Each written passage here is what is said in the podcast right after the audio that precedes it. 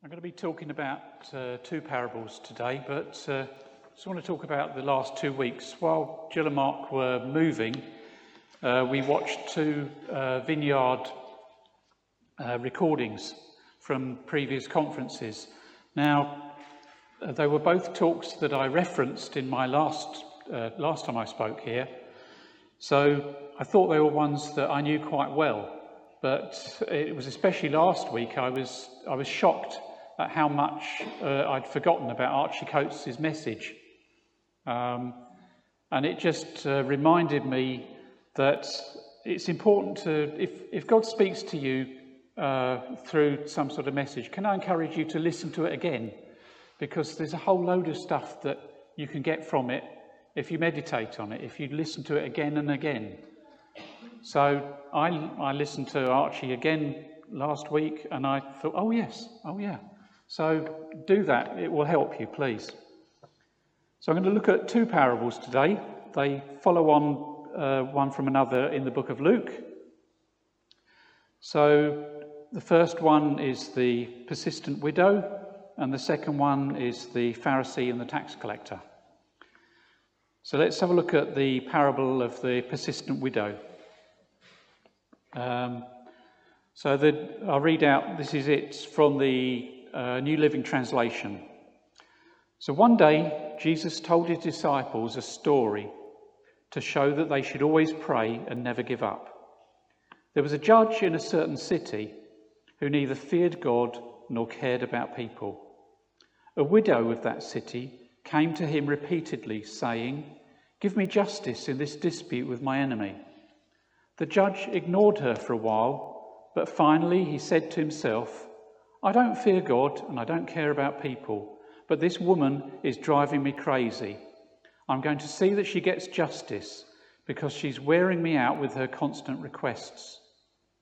So then the Lord said, Learn a lesson from this unjust judge.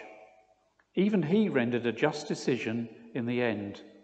So don't you think that God will surely give justice to his chosen people who cry out to him day and night? Will he keep putting them off? I tell you, he will grant them justice quickly. So let's uh, look at God's character first. Whereas the content of most of the parables explain what God is like and what his kingdom is like, this parable is teaching us what God is not like. The unjust judge only answers this widow's pleas just to shut her up so that he can get back to his selfish, quiet life. That's certainly not how God behaves. It's not the God I believe in, the God that I know. Jesus is saying that even if this selfish guy will bow down to somebody who's persistent, how much more do you think God will listen to you? Always remember that God is a giver. He loves to give you things. The judge was a taker, but that's not God.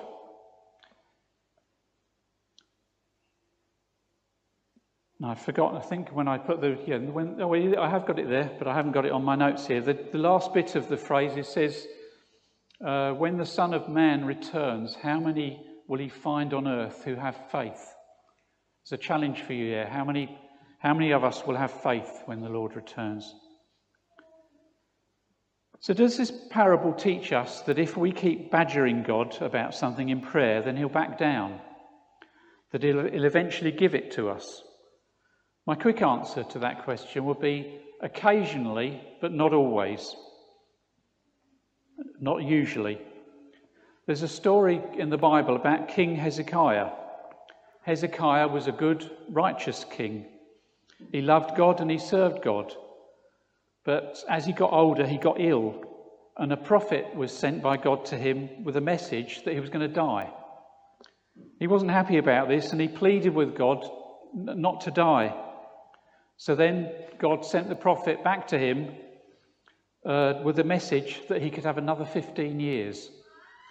Now, the only thing that we know that he did during those extra 15 years is that he invited the king of, of Babylon to his, to his palace. And he not only, not only invited him to the palace, he showed him into the treasure house. He showed off all his wealth. He boasted what he got. And he thought, this guy lives miles away, he's no problem to me. But it was a problem. God warned him before he died that because he'd boasted to the Babylonians that it would bring trouble onto the Israel, into Israel. And it wasn't that many years before the Babylonians came back to seize all the treasure that Hezekiah had showed off to them. So be careful what you pray for. Sometimes, occasionally, God does give, you, give in to your persistent prayers, but it's not for your own good. So be careful what you pray for. There are people today who could be classed as prosperity gospel preachers. They'll say that if you have enough faith, then God will bless you with health and wealth. I do believe in elements of this but I think often it goes a bit too far. I'm afraid that often this just purely appeals to our selfish desires. I want to read James 4 to you. It says, Yet you don't have what you want because you don't ask God for it. And even when you do ask, you don't get it because your motives are all wrong. You want only what you will give what will give you pleasure. You adulterers, don't you realize that friendship with the world makes you an enemy of God? I say it again. If you want to be a friend of the world, you make yourself an enemy of God. So, do you just go to God for your begging list, for the things that you want from Him, things that He can do? God is much more interested in your relationship with Him than He is in giving you things, but He is a generous giver.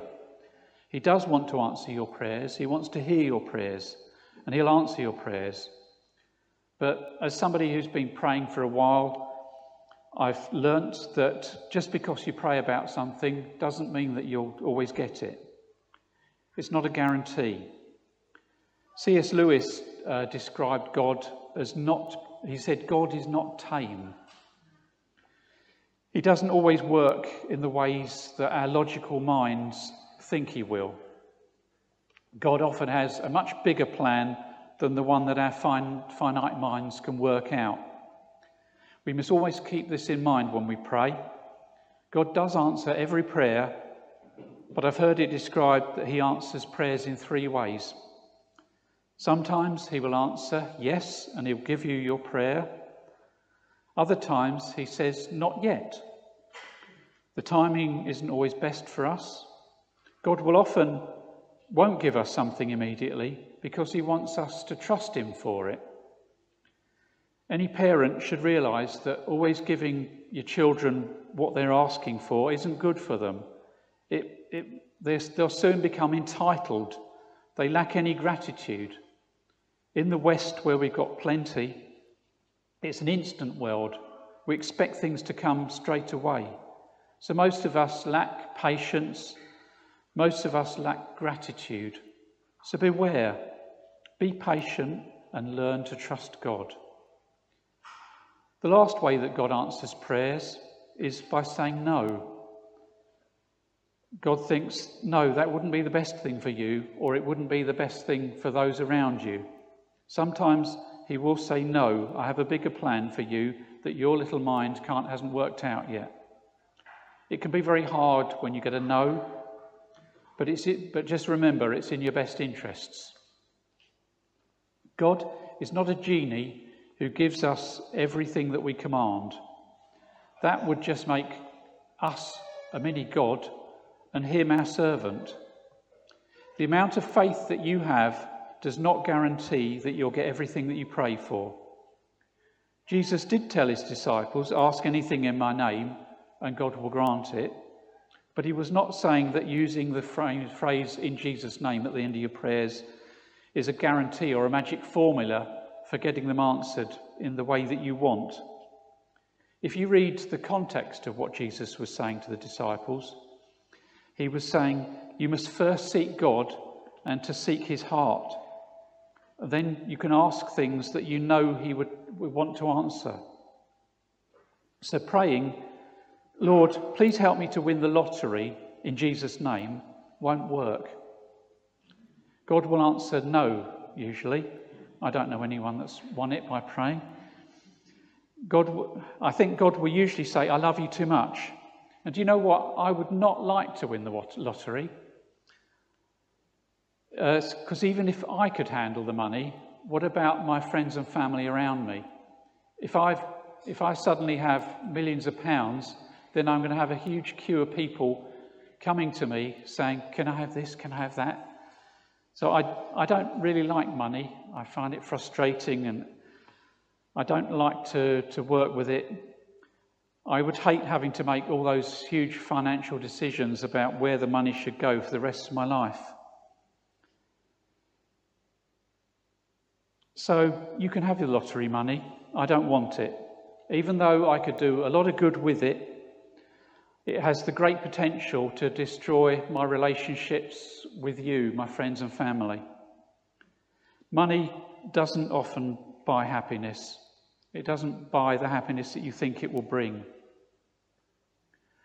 So now let's look at persistence. This parable definitely is talking about uh, us being persistent. It encourages us to be persistent. Earlier this year, I found out something that my dad had said about me. My dad died at the beginning of the pandemic. Thankfully, he didn't die COVID. He died peacefully in his bed. My sister told me that a few years before, she'd, she'd asked him, What one word would you use to describe our Andy? And apparently, he, he thought for quite a while, and then he suddenly said, Determined. Now, she'd expected him to say something like patient. Um, so it came as a surprise, but she could understand what he said. I've had a lot of painful experiences. I've got a, there's a picture. That's, this is what you happens when you run into Tesco's. I, I ran into Tesco's into the glass door and bounced off the door and then hit the concrete floor afterwards. So I'm using this illustration because you can imagine my pain in that picture. I've had lots of other experiences that I can't illustrate. That was my own silly fault. in a hurry. Um, but what was, well, it could have been my fault, we don't know. Rheumatoid arthritis is something that I had for seven years. It's an illness that you usually don't get over. I didn't give in to it, and I didn't give up hope that God would heal me. I prayed for years and years, and nothing particularly happened. I did have times of despair when God seemed distant. The arthritis there's a technical term for it that it, it, it, it uh, comes on everyone in slightly different ways, but mine would come and go. And there is a, there's some technical name for it that my consultants told me that I've forgotten about. It was pretty grim at times, and it was very painful and very scary. If, if you want to know more, ask Ray or Karen, ask Sarah. They saw some of the misery that I was going through. Um, initially, I was off work for three and, three and a half months. I couldn't walk properly. And then later on, I had another period of, of a month off work. I had to struggle into work on the train, uh, struggling to walk. And my work colleagues used to make jokes about me. Uh, they used to joke about me walking like a cowboy or like a zombie. It was just harmless banter. I used to laugh with them. It wasn't, I didn't, uh, I wasn't hurt by it. It's just uh, laughing through the problems. I, I, used to walk weirdly. You know, Ray and Karen and Sarah, Sue will have seen me walking oddly. Um, so, as I said, the, the pain, the arthritis came and went. And I had a couple of days in the worst spell where I woke up and my hands were in so much agony that I couldn't even dress myself. My son Sam had to help me to dress. I couldn't do buttons, I couldn't, it, it was horrible.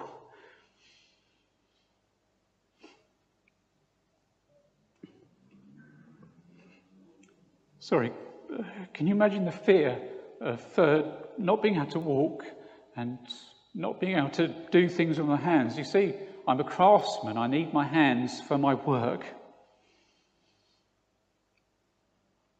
Um, I had seven years of torment, on and off, And one kind friend told me, don't waste your time in the hope that you're going to get better because you're stuck with this for life. Thankfully, I didn't listen to him and I did carry on praying. Eventually, I was uh, clearly led.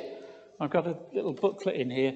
Two people miles away from each other uh, said to me, Try this booklet.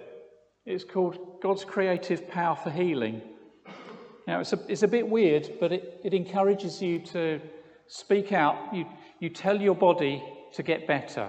You, I spoke specifically to my immune system, specifically to my joints, um, to all sorts of things, telling them to work properly, that I was God's child and He didn't want this. And I did this at least once a day for a long time, and nothing happened immediately. But then suddenly I got a phone call from the, uh, the hospital saying that the latest blood test I'd had showed that I didn't have uh, many white blood cells, that my immune system was hardly there. They said, if you get a, a temperature or a fever, then please come into A&E uh, because I didn't have an immune system. All the drugs that they were giving me uh, attacked my immune system so they had to take me off all of them. And um, eventually, when I got a little bit of an immune system, they allowed me to go back onto one drug. Now, that drug is a is an intelligent drug. Most of the drugs I give you for arthritis just bombard your body and they make you tired. Um, one of them blocks your DNA from reproducing. Um, but it's the only way that they've got of dealing with arthritis. The one that I do have, uh, it's an intelligent drug that targets a protein that uh, people with arthritis have too much of. So I eventually went back onto that drug. Now, that drug I'm supposed to inject twice a week. Now, I am now in the habit of injecting once a month. And very often it gets to five or six weeks, and I suddenly think, oh, I haven't injected because I haven't got any pain. Um, and so I forget that I should take it. So it's, I don't really know whether I need to take this drug, but I reckon that uh, it's a controlled drug. You have to have months and months uh, trying to apply to go onto it because it costs CNHS lots of money. And so it would probably take me about a year to get back into the system. So, because I'm on so little of it, then um, I just inject myself. I don't like injecting, but that's another story. You just get on with it and don't, don't think about it. God helps me to do it. So, I've been symptom free for about 10 years now. It's, I had arthritis for seven. I've been free of it for 10 years now, which is longer than I had it. And my consultant doesn't understand what's happened. Uh, she said, Clearly you had rheumatoid arthritis, but it's not active now. She calls me her peculiar patient. I think other people have got other names for me, but uh, she calls me the peculiar patient because my body doesn't behave like any of her. She's got no other patient that has so little a, a medication and has got no symptoms. So, so thank you, wonderful NHS, and thank you, God. Um, so this is just a personal testimony of how God helped me to persevere through trouble. The Bible's full of encouragements to persevere, to be persistent, to endure, to be determined, not give in. God will help you if you partner with him. Got a few verses about persisting here. This is Romans 4. Thank you, Anne, when the computer decides to work. um, and we boast in the hope of the glory of God.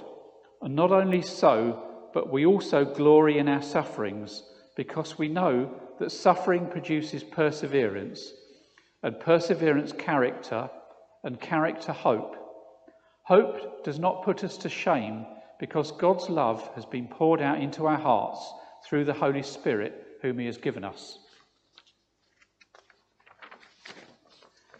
Yeah, don't worry about it. There's another reading now. This is James 1.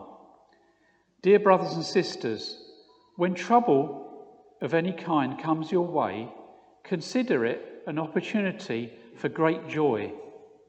For you know that when your faith is tested, your endurance has a chance to grow.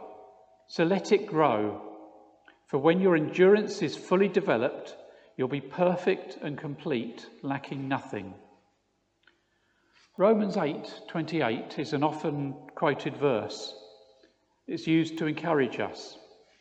This is what we usually get, which is For we know that in all things God works for the good of those who love him, who've been called according to his purpose. But if you read the following verse, it tells you why God allows the suffering to come our way. For those God foreknew, he also predestined to be conformed to the image of his Son that he might be the firstborn among many brothers and sisters. So, what it's saying is that the difficult situation brings a chance for you to use it to enable you to become more Christ like. There's a guy that you can find his talks on YouTube called Graham Cooke. He puts a positive spin on trouble. He calls it an upgrade opportunity. It's an opportunity to become more Christ like. So God often uses trouble and pain to grab our attention, and then He uses it to allow our faith to grow. The trouble in itself is not good, it's rotten to the core, but God redeems it. And He makes us more like His Son if we allow Him to. So be persistent, persevere, endure in the knowledge that God is with you. God loves you and He's got your best interests at heart. So trust him. So now let's look at the parable that follows on, which is the parable of the Pharisee and the tax collector. Hey, wonderful. Thank you, Anne. Right. So this again is the New Living Translation. Then Jesus told this story to some who'd got great confidence in their own righteousness and scored everyone else. Two men went to the temple to pray. One was a Pharisee, and the other was a despised tax collector. The Pharisee stood by himself and prayed this prayer I thank you, God, that I'm not like other people cheaters, sinners, adulterers. I'm certainly not like that tax collector. I fast twice a week and I give you a tenth of my income. But the tax collector stood at a distance and he dared not even lift his eyes to heaven as he prayed. Instead, he beat his chest in sorrow, saying, O oh God, be merciful to me, for I am a sinner. I tell you that this sinner, not the Pharisee, returned home justified before God. For those who exalt themselves will be humbled, but those who humble themselves will be exalted. So, this second parable teaches us how we should approach God in prayer. We've got two guys praying. The first one is somebody who's outwardly uh, righteous. He's doing all the right religious practices, and which should make him right with God. But the problem is that doing all those uh, religious practices uh, is, and self discipline has made him pr- proud of himself about what he's doing. That's what religion can do. The second guy, on the other hand, is outwardly unrighteous. But this guy is very aware of his own faults. He's repentant of it. And his humility is what makes his prayer the one that God hears. I read James 4 earlier on, and I'll read the last bit and then continue on a little bit further. Says, You adulterers, don't you realize that friendship with the world makes you an enemy of God? I'll say it again. If you want to be a friend of the world, you make yourself an enemy of God. So, do you think the scriptures have no meaning? They say that God is passionate, that the spirit that he has placed within us should be faithful to him. And he gives us great generously. As the scripture says, God opposes the proud but gives grace to the humble. So humble yourselves before God Resist the devil, and he will flee from you. Come close to God, and God will come close to you. Wash your hands, you sinners. Purify your hearts, for your loyalty is divided between God and the world. Let there be tears for what you do have, what you've done. Let there be sorrow and deep grief. Let there be sadness instead of laughter and gloom instead of joy. We must always be aware of our faults when we approach God, what the Bible calls sin. Our selfish pride is the thing which separates us from God. When we insist on being our own master, being our own mini God, it's my life and I'll live it the way that I want. This is what separates us from a holy God. God cannot allow selfish sin into his holy presence, or he'd cease to be what he is holy. It's not God being picky or un- uncompromising, it's just an impossibility for him to allow sin into his presence. Now, if you do the next one, please, Anne, hopefully this will appear on the screen. Mark thought this was a blank, blank uh, slide. Oh. just, just when you want it, the computer. Oh, there we go. So, what can you see on the screen? A dot.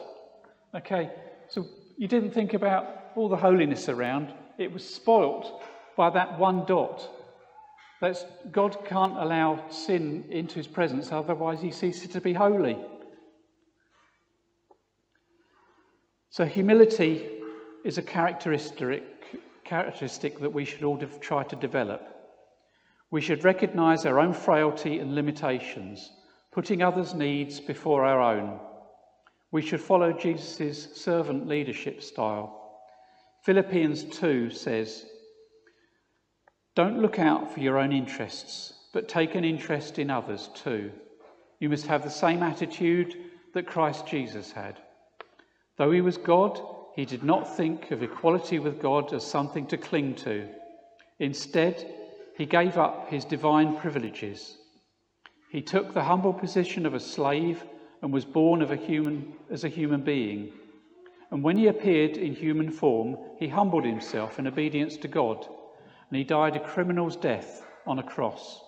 Therefore, God elevated him to the place of highest honour and gave him the name above all other names that at the name of Jesus every knee should bow, in heaven, and on earth, and under the earth, and every tongue declare that Jesus Christ is Lord, to the glory of God the Father. Humility, therefore, is something that we should all aim for. But there's, there's humility and there's self loathing. They're not the same thing. I've struggled with low self esteem problems through my life which stem from early childhood experiences. I've had an extremely low opinion of myself, which has led me to perfectionism. But it, this is not how God intended me to live my life, and it's not humility. Humility is just a balanced view of our own inadequacy, whereas low self esteem is self destructive. And it's not a godly way of living. God's been trying to help me through this bad self image, and I've been having counseling for it. God will heal me of my bad self esteem as I remember to trust in Him, because in Him I'm secure, I'm accepted, and I'm significant. There's another slide now, please. There we go. The world around you will tell you that performance and accomplishments equal significance, that status and recognition equal security, that appearance and admi- admiration will, will give you acceptance. But it's a lie. We must get our significance, security, and acceptance from God, not from each other, not from ourselves. That's uh, found in uh, the Freedom in Christ course. That's where I learnt that from. What you must remember is that God thinks that you're wonderful. He thinks that I'm wonderful. He knows every fault I've got, He knows every wart I've got. I haven't got any, but I've got other faults. Um, and He still loves me. I'm God's favourite. You are God's favourite. We need to find a healthy balance of self examination that doesn't turn in on itself. Because destructive self, low self esteem is ultimately selfish. It's concentrating on me. Whereas what we should really be considering is what does God think about me? That's the most and only important decision, uh, uh, thing, really. Humility is healthy self examination. You look into the face of God, you recognize your faults, He, he recognizes them, but, but you find acceptance and love when you go to God. You realize that you don't deserve it, but you have God's love anyway. God is love. Love is something that only works if it's given away. It's communal, and God is communal. He created man to be communal, not selfish. So look for ways to share God's love.